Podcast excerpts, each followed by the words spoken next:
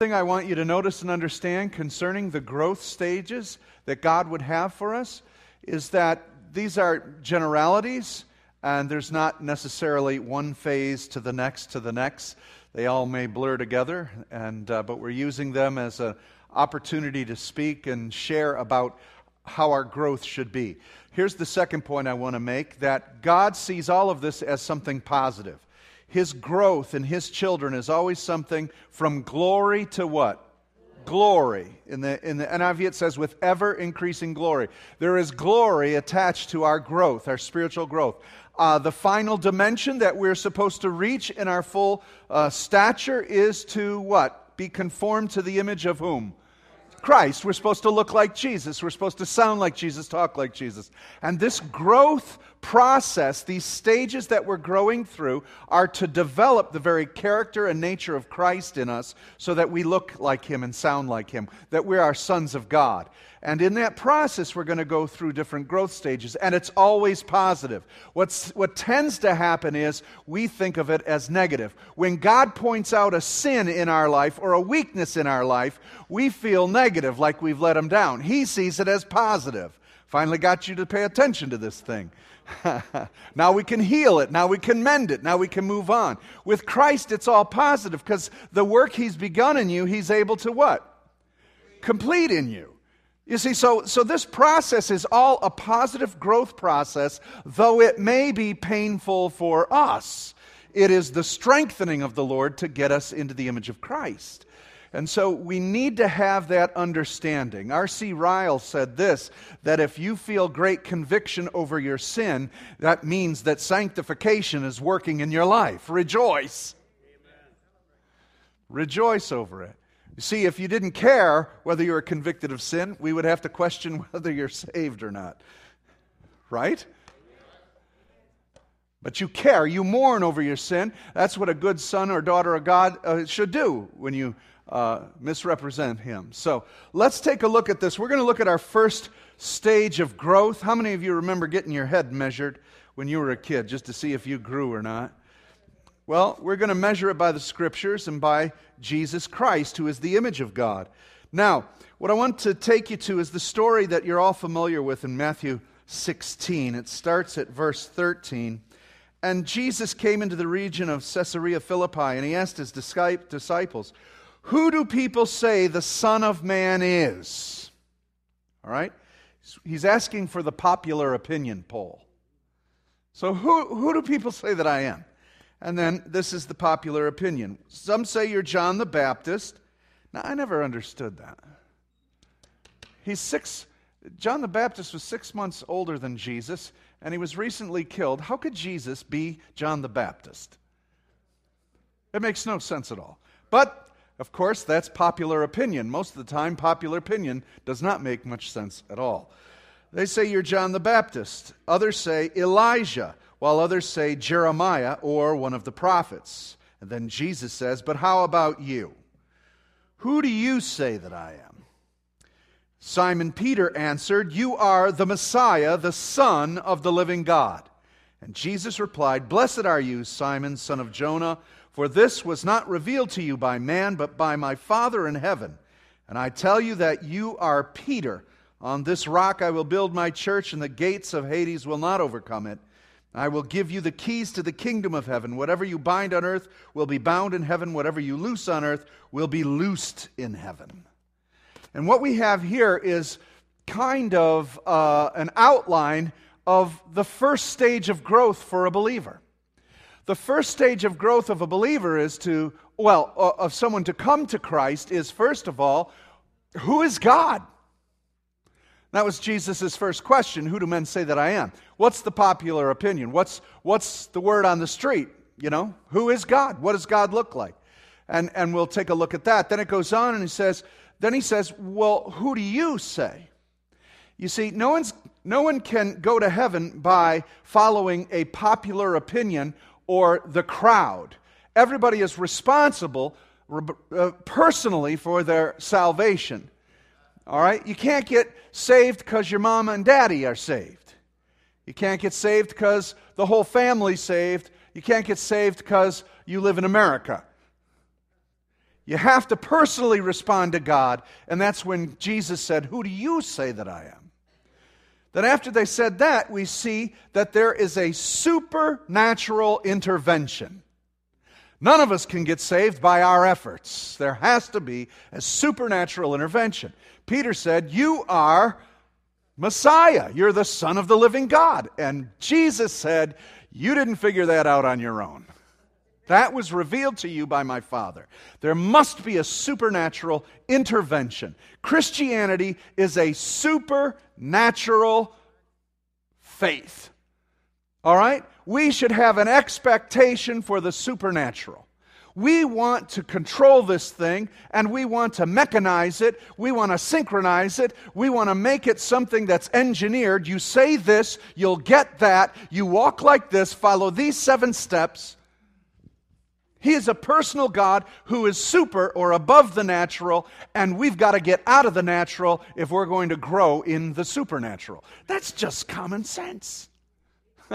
right? If we're supposed to grow supernaturally, you can't do it in the natural. All right, I'm, I'm lingering. I, need, I got a lot to cover. All right, so uh, there has to be a supernatural event, God's impartation into us of revelation knowledge of who Christ is.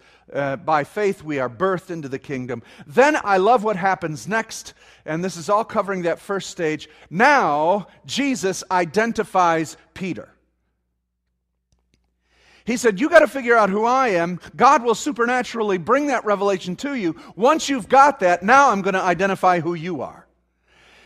He re identifies Peter. Peter's no longer a fisher of, men, of fish. He's now going to be a fisher of men. He's no longer just going to be a little pebble. He is now going to be, by his confession that thou art the Christ, the Son of the living God. That confession is what is going to build the church, the kingdom of God, a confession of faith. You see, and so he begins to identify a new identity in Peter. And so that's what I want you to see. And then he goes on and he says this I want to show you what you're going to become. Come on, whatsoever you bind on earth will be bound in heaven. Whatsoever you loose on earth will be loosed in heaven. That's crazy stuff. All from a question of who do you say I am? And so, this is the first stage of our growth, and I want to take you through that. Stage one of Christian growth is all about identification. I told you about that last week. We're going to look at this. It's all about identification. This is a very important word, it's a very important concept. And many of us, as we're growing in our Christianity, like I said, these stages uh, are not specific, this and that. They, they flow in and out. But one of the key things is identification. And there are many Christians who, who understand they're saved, they understand this and that, but they don't understand who they are in Christ. And they need to learn that identification. So let's look at this first stage of Christian growth and see where we can come. Identification. First one is this Who do men say that I am? Right? Who do men say that I am? And so the very first identification is this Who is God? In order for you to come into salvation, you have to identify God. For there is only one God, there is only one name under heaven by which men can be saved. There's a lot of gods out there. How many of you know that? Buddha, Krishna, uh, Muhammad. Uh, well, he, uh, Muhammad's God is, is Allah, right? Uh, just all different names of gods. There's all sorts of different gods. Then you throw in uh, Zeus, Apollos, right? Roman gods. Throw in some Viking gods, Thor and who else? Uh, put them all in there, mix them all up. Who is God? How can you identify God? You see, this is the key. In order to get saved, you have to identify God. Well, if there is a God and He's good, He'll save me. I'm fine. That's not that case. That's not the case. You see, and the world has gotten to a place where there are so many gods, people don't know how to choose. They don't know how to pick. You see, because uh, the world's no longer isolated, and so now your neighbor is Muslim. Now your neighbor's a Buddhist, where before, you know, we had our little group of people and we just followed the collective group. 80% of Americans say they're Christian because they're born in supposedly a Christian nation. This is not a Christian nation. It's a pagan nation now. Started out Christian, but please don't misunderstand. The population of this country, I'm not talking about the rocks and the trees, the population of this country is pagan. They do not follow the God of the Bible. Don't get me started on that prayer at the end of the inaugural address, if anybody heard it, asking God to bless this mess. Right? Anyways, we got to get right with God before He can bless something. I'm sorry, I moved on. Okay, let's keep going. Okay, thank you. All right, we have to identify God that, that so that we worship the right God. Now, how do we identify a God? This many people are confused by it. Could I encourage you to begin challenging every belief system? Could I encourage you to do that? Could I encourage you when you're with other people, challenge belief systems? But, but that, that seems, you see, a challenge to a belief system, people think that that's narrow minded. It's just a discussion. We're to be gentle, we're to be considerate of others, but would you please begin to challenge every belief system? What you're going to find out is people don't know what they believe or why they believe it. But they're comfortable to believe it until somebody would challenge them, and they're not gonna, they gotta, not gonna come to the truth unless someone presents truth to them. Now, uh, we go on and it says, There is a God, which God is real, and what is he like? And so, where are we going to get the foundation to figure out God? Well, we do know, Paul says in the book of Romans, that first of all, all of creation reveals that there is a God. All right? God is in creation. We see that by design. Man has effectively eliminated that through the wonders of science, the God of science. Right? Most of the early scientists were Christians, and they saw the wonder of God in science. We, we say the word science now and we think that immediately eliminates God, which is foolishness. All science can do is tell you how something's made or what it looks like, but not who makes it, right? They, they, they have to come up with fables and, and ideas about how things were made. So, but look at truth has become relative. That's why we have to speak and challenge beliefs as much as we can. There are, as I've been studying and the Lord has been really showing to me, there are really three inexplicable divine attributes that, that you need to put out there to understand that there is a God. Number one is beauty, number two is justice, number three is love. Why do these three things exist? Beauty, justice, and love. Why is this innate in every human soul? Why does it exist in nature? If there is no God, why is there beauty? Why is there beauty? Why is there a sense of justice in everyone? Why is there any justice? If there is no God, then why is there a concept of justice? And where in the world does love fit in with all of this? These three things are the main attributes of God, and if you would seek them out, you're going to find that there is a higher power. Every civilization has come to the knowledge that there is some higher power that has some level of control, some level of benevolence, some level of beauty and justice. So we have to try and find out how to find God. And so we believe in authoritative truth versus relative truth. That authoritative truth is through the Word of God. We believe that God revealed Himself to us. And so now we have an argument between who's got the most sacred text. And so you have to challenge the texts. We have to do the homework. All right? Now, you can come to God and be saved without doing any of that homework. He can bring that revelation to you without you doing your study and without you doing any of this. God can just break in your life uh, and, and bring you into a knowledge of Him. How many of you know that? But once that happens, you need to begin studying and understanding, especially as Christians, so that we can support and defend our faith. Now, so you have to come to a knowledge of God in order to be saved. And so we need to bring people into the presence of a knowledge that there is a God. Challenge every belief system. Most people who believe in evolution have no idea what evolution is. They don't even know how it functions or works or what the theories are, but they've been brainwashed and taught that. Challenge it. People are not used to challenges.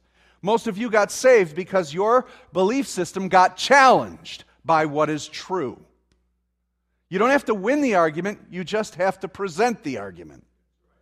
God's word will not return void. He'll do the rest. It's a supernatural work.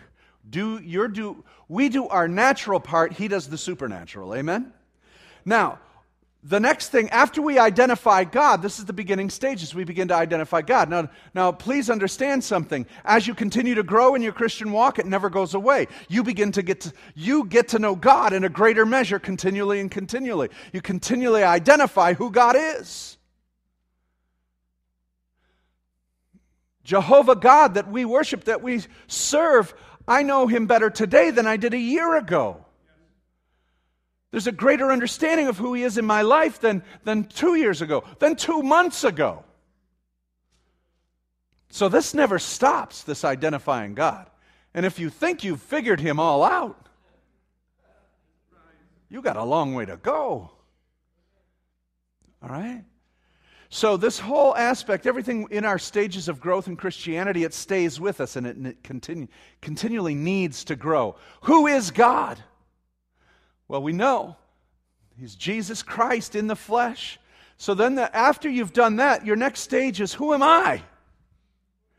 This is how most people get saved in a crisis. You have to have a crisis. Because when you are confronted by a holy God, it identifies who you are. So people have a personal crisis. Uh, this is funny. In, in our culture, we're all about self awareness, aren't we? Self awareness, being very aware of who we are in ourselves. Get in touch with your inner man and your inner woman and your inner child. What else should we get inner? Right? Aren't these all statements? You need to get to know your inner, your female side, your male side, your inner child. And our self esteem. We need to have good personal self esteem, self identity, self purpose, self growth. I find that fascinating, don't you? That the world without the Lord works so hard on personal self help growth. And when you're confronted with God, the first thing he says is, You're a wretch and a sinner going to hell. Excuse me? I've just spent 20 years trying to improve myself, and you're telling me I'm unworthy and there's nothing here that's any good. That's right. You know, isn't it interesting that so much self help has moved into the gospel? People, have been taking out uh, in Amazing Grace, Amazing Grace, how uh, sweet, uh, saved a wretch like me. Some folks have changed that wretch. They don't, that's, that's not very edifying you see what I'm saying? It, we, we have gotten to such a place of let's be so self motivated and self centered and self caring and self this. The gospel says, well, what does it say? According to Romans 3, verses 10 through 12, it says, There's no one righteous, no, not even one. There is no one who understands, no one who seeks God. All have turned away. They have together become worthless. There is no one who does good, not even one. That offends everyone because it convicts everyone equally. Now, if you'll see in the book of Romans, Paul is actually using that quote from David in the Psalms to speak against the Jews. You think you're God's chosen people. You think you're great, better than the Gentiles or the other nations. But in fact, there's no one good. No, not one. That is offensive to the Oprah generation. We are offended by this. I've been trying my hardest to, to make myself a good person. If you ask the average person, go door to door, say, Will they go to heaven? Are they serving God? They'll say, Well, I am a what? Good person. Is that what the Bible says? No. So if you're there and they say, but I'm a good person, you could say this. You could tell them biblically, no, you're a wretch going to hell. But I don't think that would work. But everyone in this house who claims the name of Jesus had to come to that identification. You have to come into this identification. You can't escape the righteousness and holiness of God because his son hung on a cross for one reason. You and I are lost. No one is good. There is none righteous, not one. Now that pierces us. But you cannot grow as a Christian if you think that there is some ounce of righteousness in your own self. Now, God loves us so much that He wants to rescue us from this broken sin life and restore life to us and make us all that we can become. But that's through Christ, not our work or our effort. Okay, so this is another point of identification. We have to identify God. And God is holy, God is righteous, God is creator, God is maker of all things. And when we identify Him in His holiness, we recognize who we are. We are lost in our sinfulness. And so we identify ourselves. God identifies us. Now, when we identify ourselves, we run into another level of identification. You can't come to a holy God once you've identified him, you've found him, you've come to him, and you identify him, he identifies you as a sinner. Once you are identified as a sinner, you now have to identify sin. Now, here's something you have to grow in, and Christians are still growing in this. I remember sitting in a uh, a, a, church service once, and a man stood up and said, I, th- I want to thank God because uh, uh, He has kept me, and, and uh, He didn't need to save me from much. I wasn't a smoker, I wasn't a drinker, I wasn't a philanderer, I didn't do this. Now, the depth of that man's level of identification as a sinner didn't really get fully grasped by him, did it? And so you can identify particular sins. You can say, well, I, I, I guess I'm a sinner. I have lied. And I, but I didn't do bad things. I haven't killed anybody. I didn't commit adultery. I, I didn't do uh, this or I didn't do that. So there's a few sins that I am guilty of. That's not the identification you need to understand when you come to Christ. You need to understand that we are totally depraved that we are lost completely in sin, dead to God in sin. It's not like we've made a few mistakes. And a lot of people want that. See, that's what's so hard about having people come to Christ. You really have to face the identification that you are a depraved sinner. Well, this sounds like this sounds like that old Puritan language from the 1800s. This is the 21st century. We are so much further ahead, aren't we, as a people? Yeah, that's a great evidence. I love that. But this is a modern people. Right, right, okay. So there's less people dying, less people killing, less murder, less, less sin in the world, right? We've evolved, haven't we? Come on. Challenge every statement someone makes. Do it with love Challenge it. The truth in love, the truth in love. All right, what does it mean to be totally depraved? We are not utterly depraved. We still hold the image of God. Every human being does. So we're not saying we're utterly depraved. In other words, we're not at the place of being base animals, though there are people who act that way and behave that way. We're not utterly depraved at the worst that we can be but we are totally depraved. What that means is every part of our being is lost in sin. Our intellect, our emotions, our will are consumed with a sin nature. So, in total, we are lost. There's nothing good within me, Paul said. That is, within my flesh. Once he got saved, he differentiated between the Spirit of God in him and who he is in Christ with his flesh. But if you're not saved, we are totally depraved. There's nothing in us that can get to a place of righteousness. So that's total depravity, not other, utter depravity. In fact, this is a reason why there's a hell. You see, if, if, if you put an eternal being, and remember, all human beings are eternal, if you give an eternal being eternity in a fallen nature, they will become utterly depraved because they're totally depraved.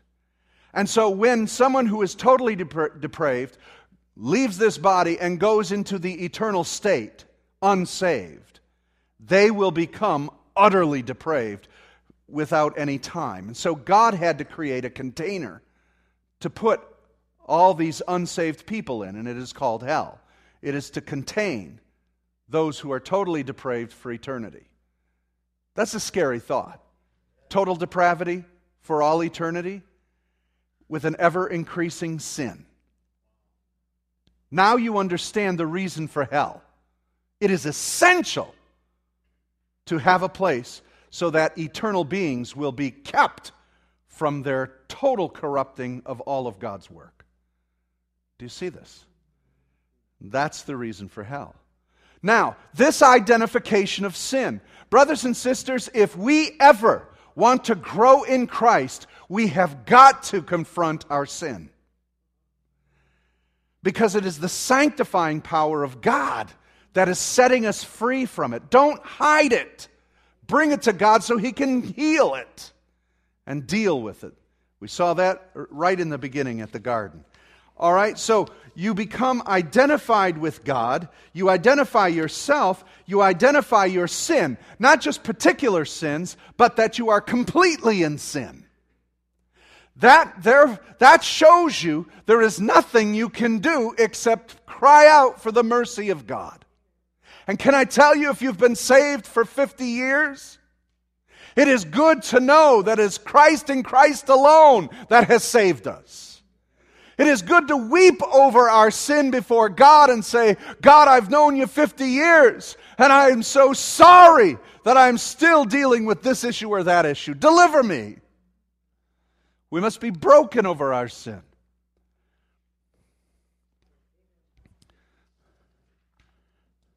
Now, if we have identified God, He's identified who we are, which identifies us as sinners. We then identify Jesus. Why do I identify Jesus? Because Jesus came. Because God so loved the world, He came to take our sin and its judgment completely upon himself. That is a wonder we should never stop praising God for. I don't care how mature you are, how many gifts of the Lord you operate in, how many titles and uh, accolades you have in the kingdom of, the, of God. There's only one reason you and I are saved it's for the love of Jesus Christ shed on the cross, his blood. So, no matter how much you do grow through these stages, we always come back to this one concept. But by the grace of God, go I. And so we identify Jesus, and this is the most wonderful thing. When you came in tonight, we, we began to sing about Jesus. We began to praise Jesus. We began to worship Jesus because there is no greater love demonstrated than Christ on the cross. And when I have found out that I am utterly depraved, I am utterly lost and bound to an eternity in hell. But God came through his Son to save me, to literally take upon himself my sin, my responsibility for my actions, of everything I've done. He took them on himself so that he would take my judgment for me. My gosh, that is amazing. That is a God of love we identify the love of God. This is the first stage of salvation. You identify your sin, you identify your brokenness. When you can do this, you then identify the love of God. You may not know all the theology around it, you may not understand the depth of it, but one thing you know I was lost and now I'm found. The love of God pursued me. I'm saved. we identify Jesus. And I love what 1 John 2 2 says. He is the atoning sacrifice for our sins. And not only for ours, but for the sins of the whole world. There is the love of God. God demonstrated his love for us in this that while we were yet sinners, Christ died for us. And so this identification is key. It is key. Don't lose your grip on these things. You know who God is, continue to reinforce it. You understand who you are, continue to reinforce it. You understand that you were once a sinner, continue to reinforce it now, knowing that the blood of Jesus has saved you from your sin. You've got to identify with that. You've got to get this. So many Christians don't identify this. They don't understand that the blood of Jesus has cleansed them from their sins. Peter even talks about it when he says, If you don't understand this, you'll become weak, not understanding your sins have been forgiven you. And there are Christians who have issues in their lives that they can't forgive themselves over. They, they can't let go of them. Well, I know He saved me, but I just can't let go of this issue. I can't let go of the sin. You're not identifying what Christ accomplished on the cross. You're not fully accepting what Christ has done. If you would understand, if I would understand fully what it means to be justified by the blood of Jesus, there is now, therefore, no more condemnation to those who are in Christ Jesus. Many of you are in shackles and chains by a demonic enemy that makes you think some righteous way that if I continue to grovel over my past sin, God will like me better. It's a denial of what Christ has completely, once and for all, finished on the cross. Be free. Be free. See, it, it is one thing to mourn over my sin and repent over sin that I have committed, knowing that I am uh, uh, uh, offending the fellowship I have with my Father, but it does not cost me my salvation. It doesn't cause me or cause me to have Christ leave me. He saved me when I was a sinner. You think He's going to leave me now that I'm His son? So we need to consider what this has done. Jesus breaks the power of sin and death to enable his spirit to come into us. Now, if we identify who Jesus is and identify the cross of Christ, we now have been able to release this sin unto him. He didn't have to do this, but he did. And since he did, release it. This is the only cleansing for the human soul. And so take full advantage of this love that is being offered to you. A clean conscience and a complete separation from sin, breaking the power of sin and death. That is awesome. And so that's an identifying. From here on out, we seek uh, out our sin that is in us because he put his spirit of holiness in us. Now, the reason I confess my sin, the reason I point out my sin, is not to be condemned by it. It's been covered by the blood. Now I confess it. Now I identify it and I find it because His Spirit of holiness dwells in me. He wants to eradicate it out of me and cause me to not walk that way again. He's teaching me how to overcome sin. He's not condemning me of it, He's pointing it out so that we can beat it. You get this?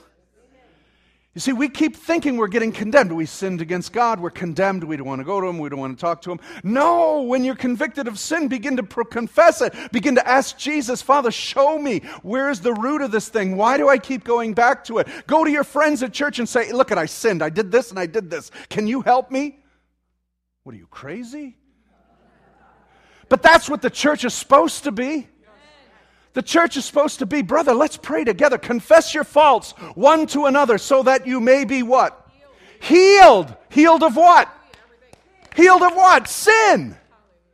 Do you mean to tell me a Christian can be healed from a besetting sin? Yes. Read Romans 6, that's what he's talking about. Jesus has conquered sin and death. He's conquered the grave. He will no longer die. Therefore, in the same way, you should no longer sin. What?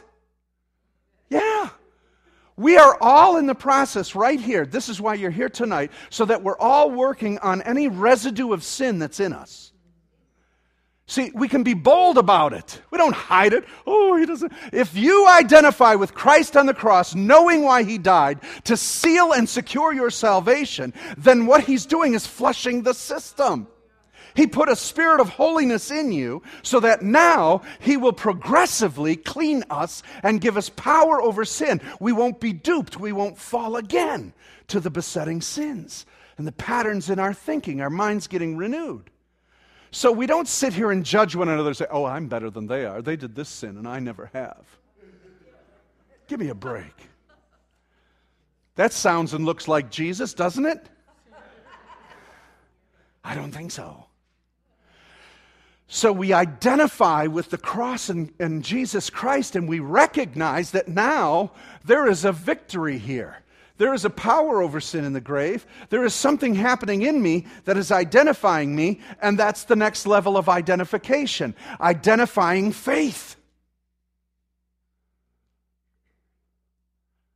I've identified that I'm a sinner, that I'm depraved, but I identified that Christ came to set me free from the power of sin and death and give me the spirit of life and now he has given me faith. I identify that by faith I'm saved. Romans 6, 4 through 6. We were buried, therefore, with him in baptism unto death, in order that, just as Christ was raised from the dead by the glory of the Father, we too might what? Walk in newness of life. That's a present tense thing here.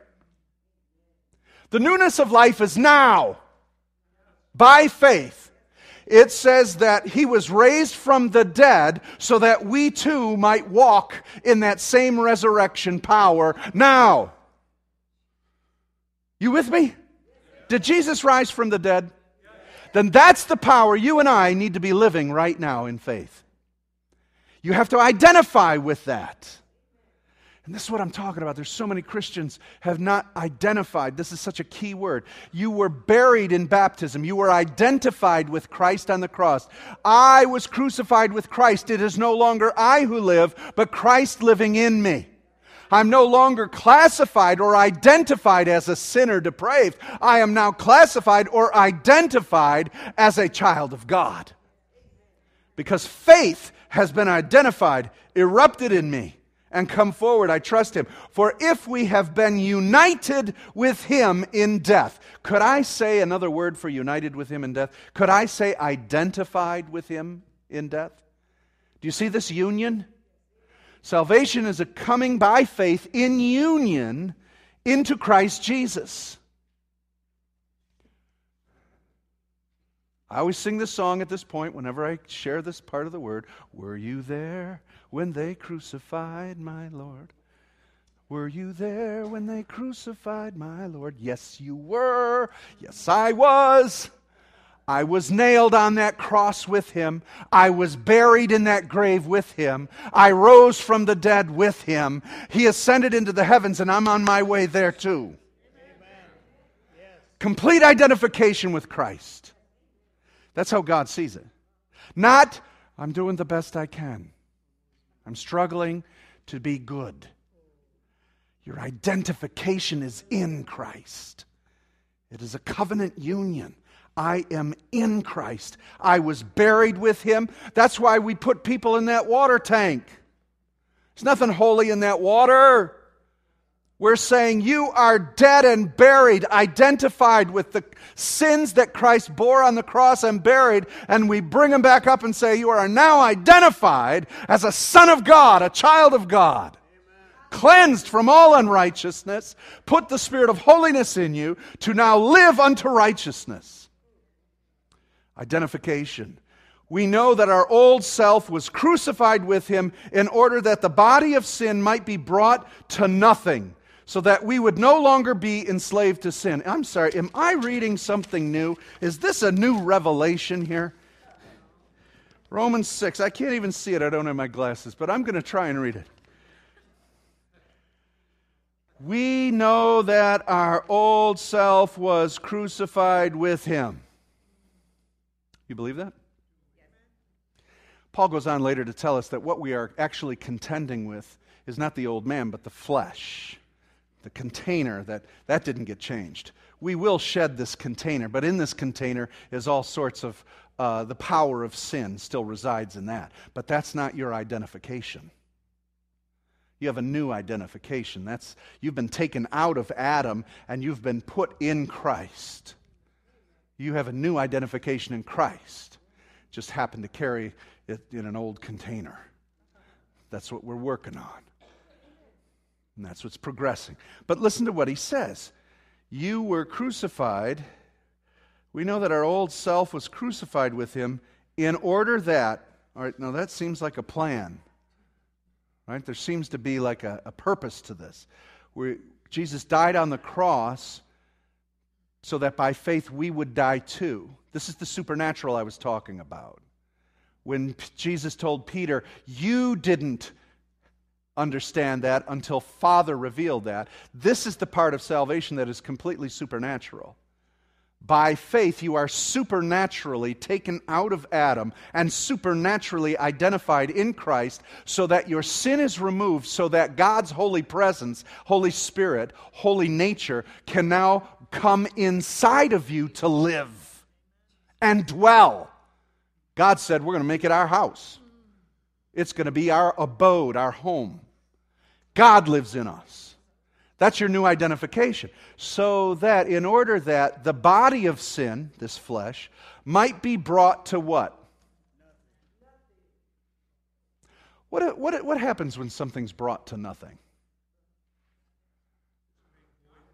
Yeah, it's done. Right? So that it would be so that oh we got another another end to this so that we would no longer be enslaved to sin.